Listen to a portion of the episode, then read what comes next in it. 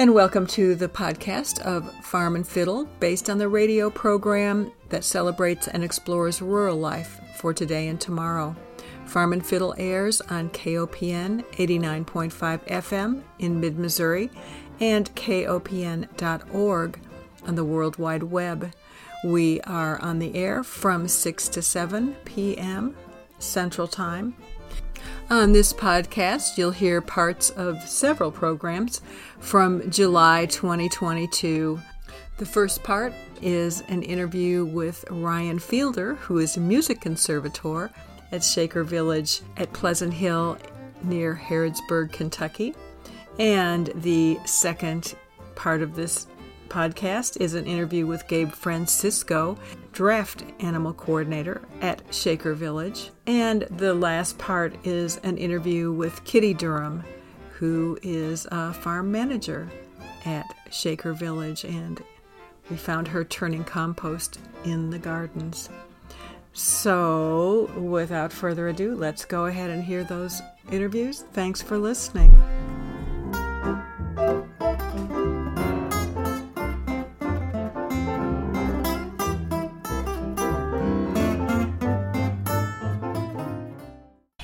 Name is Ryan Fielder, and I am a music interpreter at Shaker Village of Pleasant Hill. And so, how long have you been here? I've been here going on three years in October. Okay. Yeah. So, what's your job? My job uh, initially is to study and transcribe um, and learn any of the Shaker hymns. So, the Shakers really started writing out hymns with multiple lyrics in 1784 and so dating back to that is when I've started really transcribing any any of the 20,000 hymns almost that they've uh, written at this point. Wow. That's amazing. So, do you have any favorites? I I have a favorite author for sure. My favorite hymn writer is a woman, Patsy Roberts Williamson, which was one of the African American Shakers of Pleasant Hill. Um, she wrote many, many hymns and had a lot of choreography as well. Um, not only for the Shakers in their primary worship, but also very fun hymns that were primarily based towards the children of the villages as well. Um, and her variety is one thing that, that makes me enjoy her hymns so much. Um, but there are many, many hymn writers and, and hymns to choose from, but I would have to say many of hers are, are some of my favorites. Well, let's talk about her for a minute, and then I do want to come back to the children yeah. because that's a fascinating part of this whole story. Mm-hmm. So, t- tell me about her. Patsy actually was an enslaved girl at the age of 13 when she came out to this village. Now, her story is very, very deep, but but just to scratch the surface, the family that brought her here was considering joining this village in 1813. They spent three years living amongst the Shakers, but never officially joined the village, never officially signing the covenant. Mm. And instead, they would like to leave back on, out into America in 1816. And so they actually planned on leaving, but they wanted extra money to hit the road. And so their plan was to sell Patsy to Pleasant Hill and the Shakers. Hmm. The Shakers believe in gender and racial equality dating back to the 1740s and therefore they refused to purchase Patsy as a person. But they did very happily purchase her legal freedom instead, giving her the choice and opportunity to go live her life out in America or stay here and be a Shaker. And that is what she chose to do, officially signing the covenant as soon as she turned 21, which was of age. Wow. And do you know anything about? Did she have a job here? How, how, did that work? How did they divvy things up? They would change jobs unless you were a specialist in an area. If you were the village architect, you're not going to be changing jobs very often. But if you um, were a regular villager and you wanted to learn multiple skills, you would change jobs about every two to three weeks. That was not only so that you could gain experience and skills in different areas, but it was also so that if you had a job that you weren't too keen on, you didn't have to stay on it forever. You wouldn't get sick of it. Wow, that yeah. that is wonderful to hear. yeah, it's kind of a nice concept. yeah, that might be the best part of this whole mm. of this whole scheme. How many people were in this village when it was in you know its heyday? Its heyday was definitely in 1823, and there were 491 officially signed Shakers of the village. Now, that official signature does not include the number of children that would have been in the village at the time or the number of people that were still considering joining the village. There would have been five family dwellings, and two of those were for individuals that were still feeling it out, thinking about signing the covenant. Mm-hmm. So it would have been closer to almost maybe five or six hundred individuals in the village, but officially 491. Ah. And actually, more than 65 of those individuals at that time were African American Shakers as well. Wow. Mm. And and I mean, as far as we know, I wish we could go back, but everyone was treated equally. Yes. Yes. Ah. That was one of their biggest things. That is my personal favorite thing about them. Um, one of the biggest reasons for the equality is because of one of their biggest belief differences in the Bible. So they are a Christian sect of people who read the King James Version of the Bible, but instead of the Holy Trinity, they believe in something called duality or dualism, which is the idea that God is male and female qualities both in one single being in the same. And so, because of this, you get gender and racial equality all. My goodness. Did this move into politics for them?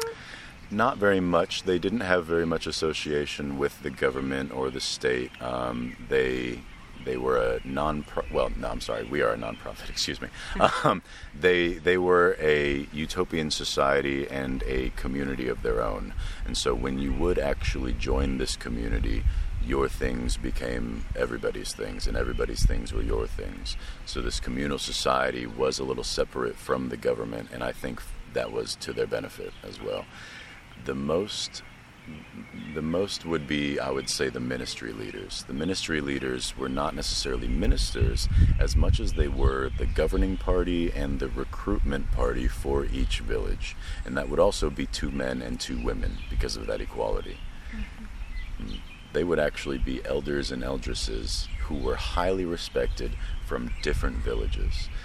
If one of these roles was needed, then a one of those leaders from a different village would be requested upon to come and take on the ministry leadership position of maybe this village so that they join this village unbiased in the first place. They were never supposed to form any bias over a single shaker over another or a full family dwelling over another. So it would have been a little bit of a lonely leadership life, but it was a highly respected Shaker position. Hmm. So, Ryan, where did they come from? They came from Manchester, England, really, because they break off from the Quaker religion in the 1740s, mm. primarily because of some of these belief differences. But they also just want more out of worship. The, the, the name Shaker is a nickname given to them by people who are terrified of the way that they worship. They don't want to just sit, pray, and sing. They want to hoop and holler and jump and skip around. They bark like dogs, they speak in tongues, and they shake. And so guests that would observe this service would either love it and want to stake around and join in, or they run back into the town and they talk about these shakers. Mm. And so that's how the name really came about. And so for a number of years, it was quite derogatory, really they don't really start to accept it until about 1813, but they refer to themselves and each other as believers.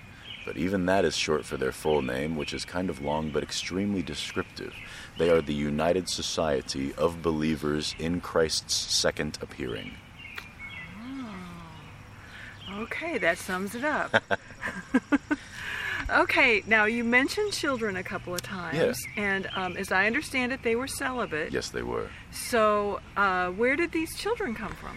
Many of these children would have been orphans, mm-hmm. but also full families would join these villages. Now, if you were, for example, a married couple with five children, if you sign the covenant and you have joined the village, your things have become the villages, and your family kind of gets split up into just brothers and sisters in Christ. You and your spouse are put in separate family dwellings as to avoid temptation, and any and all of your children, as long as they are old enough not to be nursing anymore, will move into one of the children's quarters near one of your family dwellings, but they will be raised by you, but also the entire community. I like to say that these villages kind of started the phrase "it takes a village." but to be quite honest, dating back to the orphans, especially, but not only the orphans, but this would have been a safe haven for widows as well, because women can do work here. Women can take care of their children here. And in America, that's not really the case. You have to go find another man in the 1800s. And, and here, you are equal. So it was a safe haven for women, but if I had a daughter in the 1800s and I could not take care of her, and my options were an orphanage or a village like this one, I am 100% choosing to bring her here. Because at an orphanage, she's watching boys get an education. She's watching boys learn trade skills and have fun.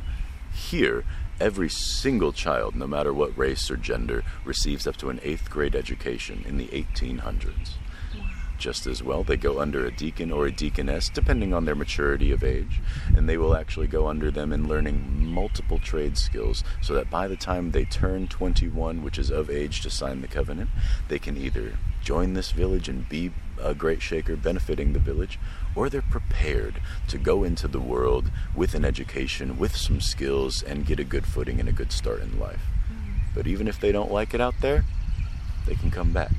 They can take that trial, join the village. The Shakers really have an overall understanding that you either have a calling to live as they do, be as they do, or you don't. And they don't shun the world. They don't look down on you for thinking otherwise, which is very different from many utopian societies in that time. Yeah, you know, I've talked to other people, uh, other uh, of your coworkers mm-hmm. here, and everybody is uh, loves it so much, and and I love it so much. Mm. Um, why did it why did it disappear? Why didn't people keep joining just because it's such it's utopian and it's yeah. you know, you guys the sustainability. A lot of the reasoning obviously many people are going to, to keep on going back to the celibacy, the celibacy, and I understand mm-hmm. that. That does not help the longevity, sure. But the biggest impact for most of these villages in the US was the Industrial Revolution. And that was simply because men specifically saw the opportunity that they can go get a job that makes them enough money to where they can get married. They can have eight children, and that paycheck is enough money to where they can take care of that whole family independently. And so men of the villages specifically started to leave. Now, these villages were always upheld by primarily women. So the sisters of Pleasant Hill were actually upholding this village about 65% throughout the history of this village. But after the Industrial Revolution, it is upheld by 85% women. Oh. And so the men are leaving because they see opportunity in the jobs in these factories, and all of the women stay because women can't go get these jobs. Women don't have the right to vote until 1920, which is just ridiculous. But because of that, the women stay here and uphold this village for the remainder. Unfortunately, not very many people are coming around, and for Pleasant Hill specifically, by 1910, every Shaker has either passed away or gone on and left into the world, and there are only 12 Shakers left, and they're elders in age. There are 10 women and 2 men, and they hadn't had a new convert in a couple years. And so, unfortunately, they actually only had 1,300 acres and 68 buildings remaining in that time. But that was still a little too much property for 12 elders.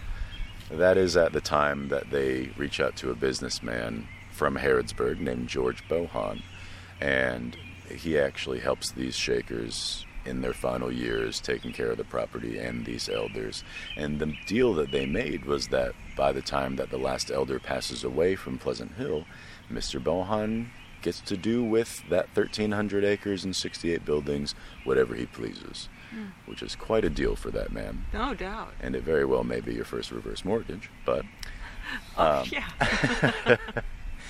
but um, the Shakers ended up actually outliving him oh. because oh. these people avoided cholera in Pleasant Hill, by the way, um, kind of on accident.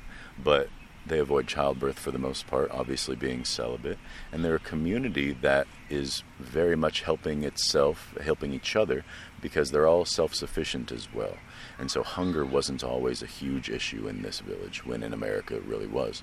Um, many, many of these things add up to the fact that Pleasant Hills Shakers had a 30 year longer life expectancy than the average American. The average American was only about 45 years old in the 1800s, and the average Shaker was 75. Wow. And so uh, the Bohon children, Mr. Bohon's children, took care of the remaining elders until Mary Settles was the last uh, villager of, of Pleasant Hill, and she passed in 1923. She was a wonderful woman. She actually, one of, okay, not to get too off track, but one of my favorite quotes of her is right after she voted in 1920. She got the right to vote, and so she took her journal with her because she wanted to write about the experience. And she wrote, It is just about time that the rest of America caught up to the equality and beliefs of the Shakers. Brilliant. I liked that a lot. That's great. Ryan, I've been to a couple of the gift shops. Maybe I've been to all the gift shops. Yeah. I haven't seen a book on the history of Pleasant Hill. Is there one? There is one that I, I enjoy. It is a short read, but it is a good read. It is called Pleasant Hill and Its Shakers. It is right in the Welcome Center over here, actually. Oh, they've got it. Okay. Yes, they should have it, and uh, if they don't, we might have one in another in another gift shop. But um, that is one that I enjoy and that I learned a good bit from, because it doesn't just talk about this village here in Kentucky. It does date back to England and how they got started, and and Ann Lee and everything about that. Um, and so that is a one that I that I enjoy. There's there are many of these Shaker books that happen to be fiction. Uh, I try to stay away from those. sure. but um, unfortunately, there are more there are more writers that will write fiction on the Shakers than than nonfiction. Um, Oh. But that one is one that I enjoy. Okay, I'm gonna go look for that. Anything else we should know? What What's one of your favorite stories? I've heard you tell so many stories now, and I, I wonder, I wonder if you have something that you know you just like you just really love to get out there. Well, you know, boy, there's there is a lot. Um, I, I could go on and on. I would say that the Shakers were some of the most innovative people in history. And when I say that, I mean, unfortunately, they were not a prideful people. Any idea, any invention, any hymn that was, was thought up, they say was blessed unto them by the Holy Spirit, giving them this idea, giving them this blessing. And so there are, in, in my opinion, there are more than 20 American inventions that were actually Shaker invented, but they did not patent them. And so somebody else has credit for it. Um, What's an example? One example would be the circular saw. No. A Shaker woman, a sister up in, I believe, one of the villages in New Hampshire, Uh-huh. Came up with the concept and the design for the circular saw. And then a little less than 10 years later, an American man found it and put his name on there. So, Wow. So the circular saw. Um, when would when would that have been? that I believe that that would have been in the 1840s, 1840s, um, okay. and that would have been a, a pedal kind of system with pulleys. They were masters of the pulley system. One of my favorite examples is the water house here at Shaker Village. The water house was built in 1830, and on the second story of that building is a 4,500 gallon barrel that sits on top of limestone pillars on the second story. Mm-hmm. It's the fourth rendition of that barrel because it had water sitting in it. And so it was always either 4,500 gallons or 5,000 gallons because that is what would sustain the village for 24 hours. Hmm. Now, they had lead pipeline that lasted half a mile down to their clean running spring by 1830. And lead does not break down when you don't have chemicals in your water like we do today coming out of the tap. So, uh, coming out of your water at home, you have phosphor, or I'm sorry, uh, fluoride and chlorine coming out of there. And coming from a spring, it didn't have those. And so the lead is completely safe. So the lead will not break down. Um, anyway, they had that connected to that in 1830, but by 1833, they actually extended that pipeline to four out of the five family dwellings on this property and to a few of the workshops around those buildings, giving this village running water at the turn of a key by 1833, hmm. which was actually the same year that the White House started getting running water inside of it. Oh. Wow. So the first running water system in the U.S. was in Cincinnati in 1822, but to my knowledge, it lasted less than a month before it malfunctioned and they could never get it up and running again. Then, 11 years later, this water house at Pleasant Hill was the first effective running water system in the U.S. Wow, that's awesome. Well, thank you, sir. I really appreciate your time. Yeah, thank and, you. Um, gosh, you've just given me so much information. I don't. I hardly know where to start. Well, I'm glad. I sometimes I I go off on a tangent and I don't even remember the question you asked. There's just so many things about about these people that that's why my tours are supposed to be 30 minutes, but they'll be almost an hour. I just have too much to say. That's great. And that was an interview with Ryan Fielder, music conservator at Shaker Village at Pleasant Hill near Harrodsburg, Kentucky.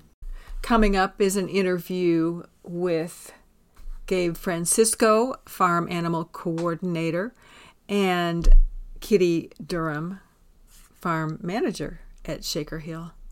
All these interviews were part of a road trip taken by Farm and Fiddle in July 2022 on KOPN radio. Farm and Fiddle airs on KOPN 89.5 FM in mid Missouri and KOPN.org on the World Wide Web at 6 p.m. Central Time on Wednesday evenings. I'm Margot McMillen, and let's go to that interview with Gabe Francisco. And I just want to set the scene. We are in the barn at Shaker Village. It's an old barn, maybe 1940s. It's certainly newer than the Shakers, but uh, it's an old wooden barn, and there's a lot of uh, tobacco hanging from the rafters, a lot of leather tack around, horse tack. Uh, there's a great big draft horse that I'm standing next to the rump of, the end of. Uh, and Gabe is getting ready to hitch that to a wagon so we can take a, a wagon ride tour. Tell me your name. My name is Gabe Francisco. And um, what do you have a title here? I'm the draft animal coordinator. Okay. So I run all the teams. I have two teams of oxen. One is my personal team that went to college with me. Oh. and then I have uh, three teams of horses. None of them are personally mine, but I run them. I do all their nutrition every day. I do all their working, all their, yeah, everything. I don't want to get in your way. Oh, no, no, no. know You, I have plenty of time, especially because I have the right team. Like I said, this is a 15 pound harness. It takes me all about two minutes to throw on. Oh, if it was a 50 pound, I'd be like, Ugh, you know, so much. But yeah, ask me any questions. I have all the time. Okay, well, I yesterday when when we were when I was I'm gonna get it at the head of these guys if that if Yeah, you, yeah, you you're think good. that's wise. Yeah. Okay, that's what that's what I've always learned. Yeah, I know.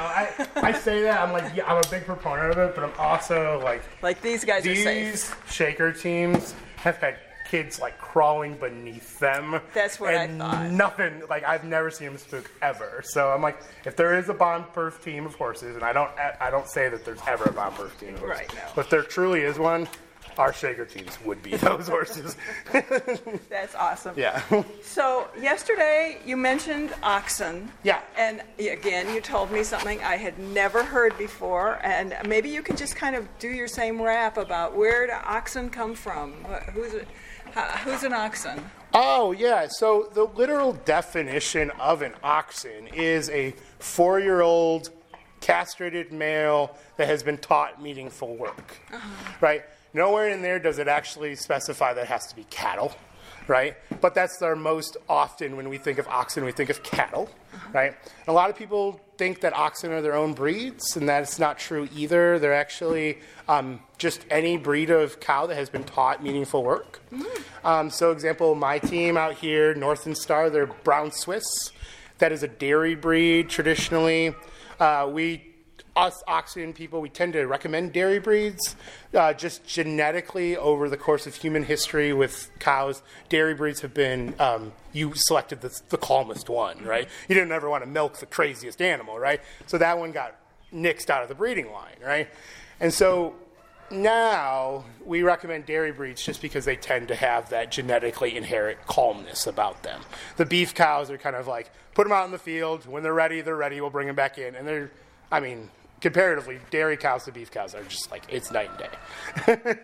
um, so let's see what else about oxen like Well, what was i talking about i'm sorry i talk about so much about oxen i'm like, trying to make sure i get Well, exactly I what you want. loved that you said that your team, I think you picked them out when they were just babies. Yeah, okay. So generally with oxen, it's not just uh, we train them when they're adults and then we go kind of thing. We start off when they are babies, right?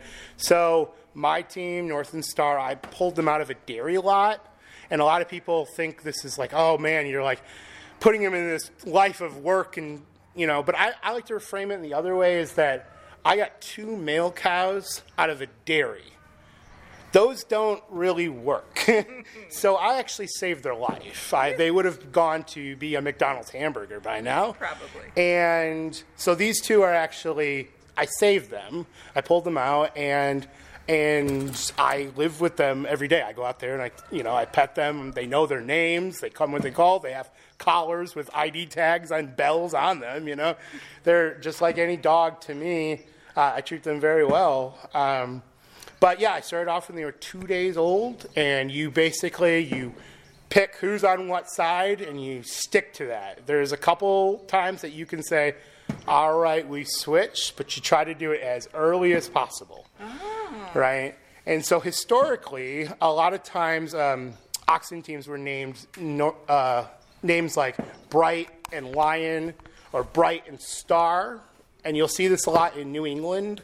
Uh, you'll find ox teams that are named this, and that actually correlates historically because your teams would be named Bright and Lion. If you had a Bright that got sick or injured or killed, died somehow, you would go to the next farm and you'd ask them if they had another Bright. Do you have another Bright? Because that means that they're on a very specific side of that yoke. Uh-huh. They are trained to that side of the yoke, and you could plug those teams in.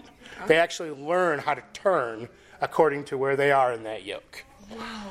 So, so if you're bright and light, it's going to go Yeah. left to right. Are you standing in front of them, going left to right, or are you behind? them You actually stand right at their shoulder, so you have what's called your near and your off ox. Uh-huh. Your near ox, if you were to look at the oxen like head on mm-hmm. in the yoke, the near ox would actually be on the right. Okay. So you're standing it, and it's right. His shoulder is right there at your hip, your right hip, mm-hmm.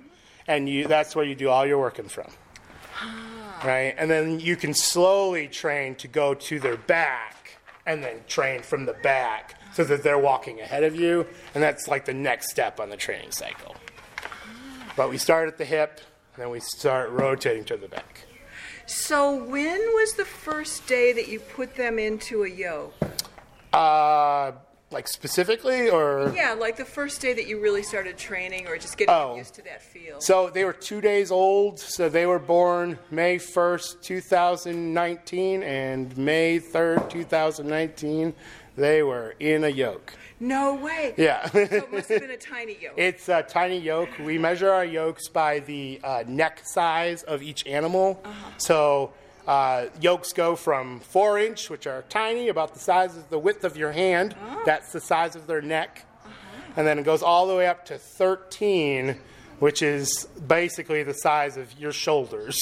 That's like just in the the neck. yoke yeah. part. Yep. Or And that's called the the- bow. And yeah, that's each neck seat of that yoke. Uh-huh. So and then, yeah. Okay, so you've got two critters Yep. in this yoke. So the width of the yoke, is is both neck seats plus extra so that they can kind of move around. So they get huge. Uh, yokes will get up to like six feet across, you know, and these massive neck seats, and up to 150 pounds, you know. and you and you have to get the. I, I guess, if you start them as babies, they're used to you messing with Putting that yoke on, yeah, that's why we do it from the very beginning. Is uh, get that yoke on and off as much as possible. Get um, what we call the goad, and a lot of people when they see the goad in the Teamster's hand, they think it's a whip. It's not. It's actually a stick that we just touch them with, touch them on the shoulders, and that's just kind of like a come here, go there. It's just a like a, a tap indication, right? We're not actually whipping them. a lot of people are very worried about that. We're not. Yeah. yeah. Um, so yeah, we have the goad, tap, tap, tap, and then we just kind of push them around, get them to go where they want. We want them to go. Wow. That's. Uh, when are you going to do this again? When, when The oxen? Yeah, yeah. Like, Uh, I, I'll start really on Wednesday again because by next Saturday we have a demonstration for Father's Day week. oh, Yeah, how fun. Yeah. Oh, we came the wrong week. I know. I'm so sorry. Oh, but you've.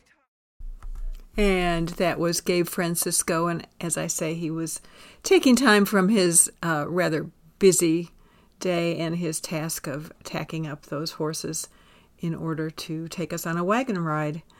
Um, next, out in the garden, I found Kitty Durham, and Kitty was turning compost at the time. So she had some real interesting things to say about sustainability.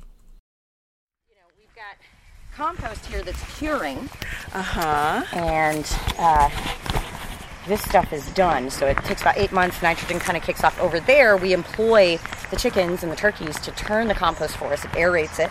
So, um, Thank goodness they're not on strike. or- yeah, no, and that's what's wonderful about a holistic farm. You know, where we kind of everybody's got a job. Is that, um, you know, th- they enjoy their natural behaviors of you know turning turning the soil and getting the bugs and you know.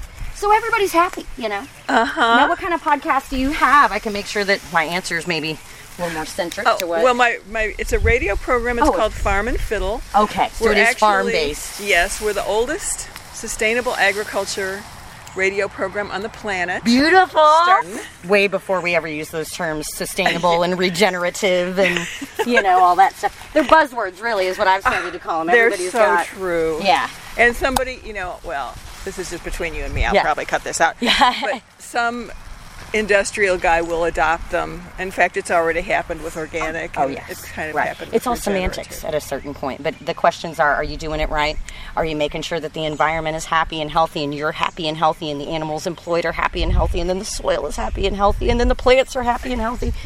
So, you know, it's one of those things that we, you know, when we look at what we're doing here, um, you know, we are continuing the Shaker legacy, and that they were some of the first environmentalists. You know, they were some of the first to really care about how their animals were treated. You know, that that was part of their millennial laws. So, um, and they they understood that it was good to have nutrition in the soil. They understood the importance with ra- without really understanding the science behind it. They just knew what worked. You know.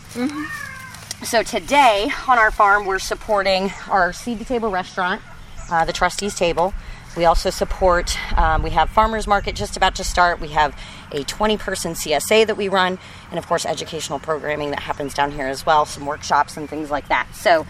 Um, what's really neat about that is the Shakers also educated their neighbors. So they would put out uh, catalogs. Of course, they were known for their seeds, herbal medicines, uh, and so they would release these catalogs teaching their fellow man how to garden successfully. And so today, again, we're continuing that legacy of educating, um, hoping that as folks roll through, that they understand where their food system comes from. Um, and then at that point, you know, once we start having that conversation of, you know, looking at our environment as a whole, then we can start putting, I like to say, our money where our mouth is, right? So if we don't have people start to kind of wise up, uh, you know, to how their food is grown, and us to really get behind the ones that are doing it right, you know, we're looking at uh, some pretty terrible things in our near future. So, um, but you know, we, we also we donate a lot to food banks.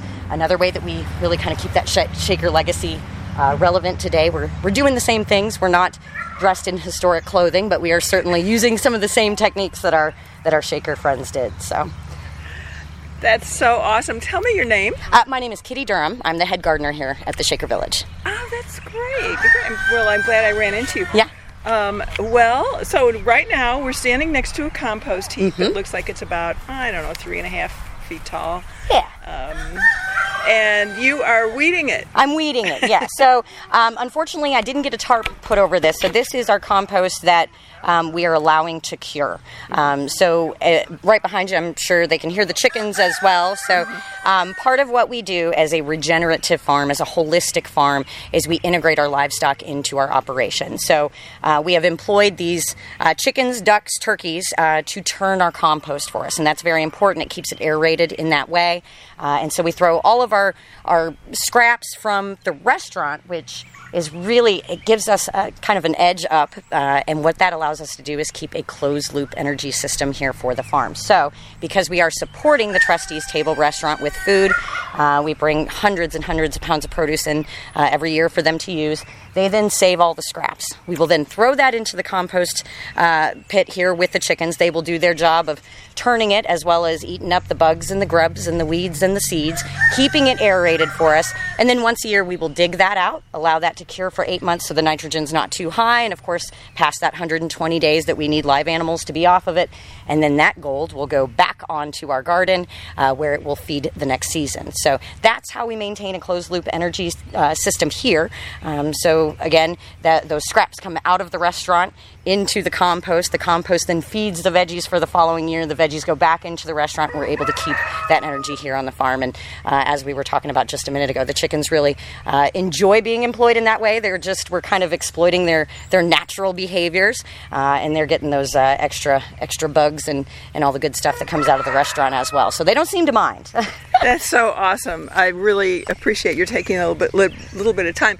You know, one thing I noticed as I was driving here is that the soil in this um, part of the country is kind of brown, almost yeah. tan, sandy yeah. looking clay, I guess. Yes, yes. But your gardens are um, at least brown. They yes, might not be yeah. black, but there, there's a couple of them. Uh, so we, we keep yeah. uh, we rotate our, our crops through here, and I can tell you which one of my uh, which one of these plots are my favorite. And for lack of better terms, I always call it sexy soil. You know, um, so that's one of the things that when when we're educating the public too, we um, can walk through here and show.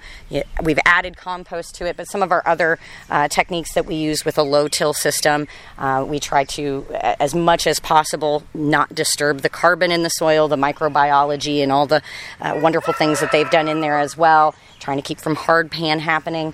Uh, but that's one of the things as we walk through here, and I can look at folks and say, okay, we've talked about carbon, carbon sequestration, what that can do to our climate a little bit. What color's carbon? And you say, oh, I think it's black. And then you look at them and say, what color's healthy soil?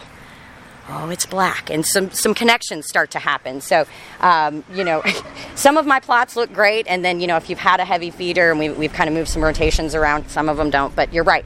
Our soils here in Kentucky are, are um, clay. Now, we do have the added benefit of the limestone here, so that does change our pH a little bit. Um, but that is why, of course, we're known for our bluegrass and actually, in effect, our whiskey too, or our bourbon, I should say. Mm-hmm. Um, so there, there's a lot uh, at play with that. But amending these soils, I will say, you know, it's uh, clay is a difficult. Any any of the gardeners or farmers that have had to amend um, clay from the beginning, it is it, a lot of work has gone into this uh, and this dark soil that you see out here. This has been years of adding um, those natural organic amendments and, and treating the soil right. More than that, treating our microbiology right. So it's beautiful.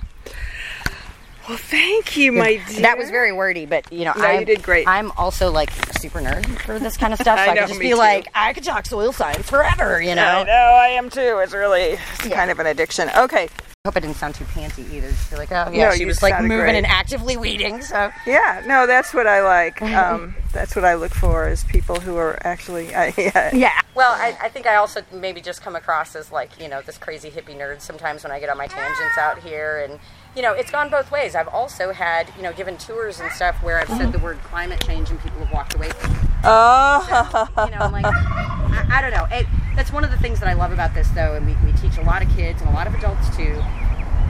It, it, it, might just spark them, you know. I know. And that's the thing. Like I said, if we don't start putting, I know, you know, educating people in that way to change the way that they eat and you know put their money where their mouth is and change this, agriculture is a huge impact on climate change. Oh, kid.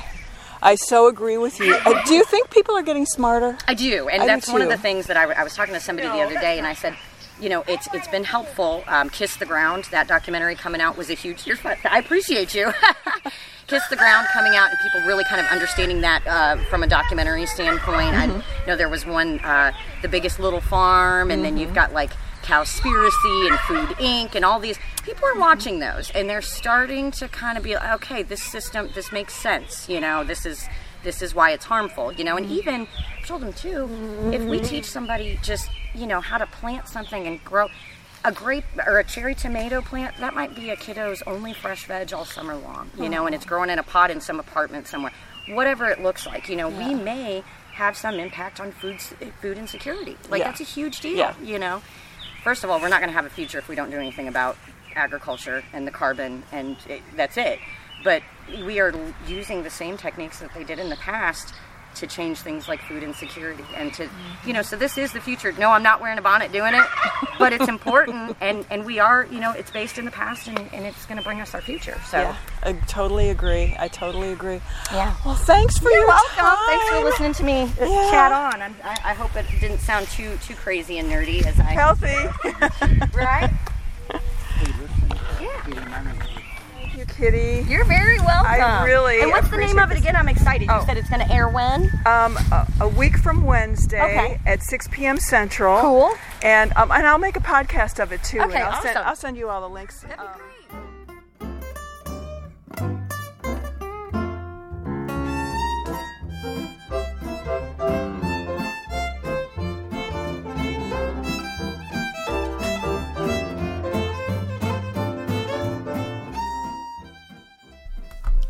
So that's it, our road trip to Shaker Village near Harrodsburg, Kentucky. Uh, you just heard three interviews. You heard Ryan Fielder, music coordinator, music conservator.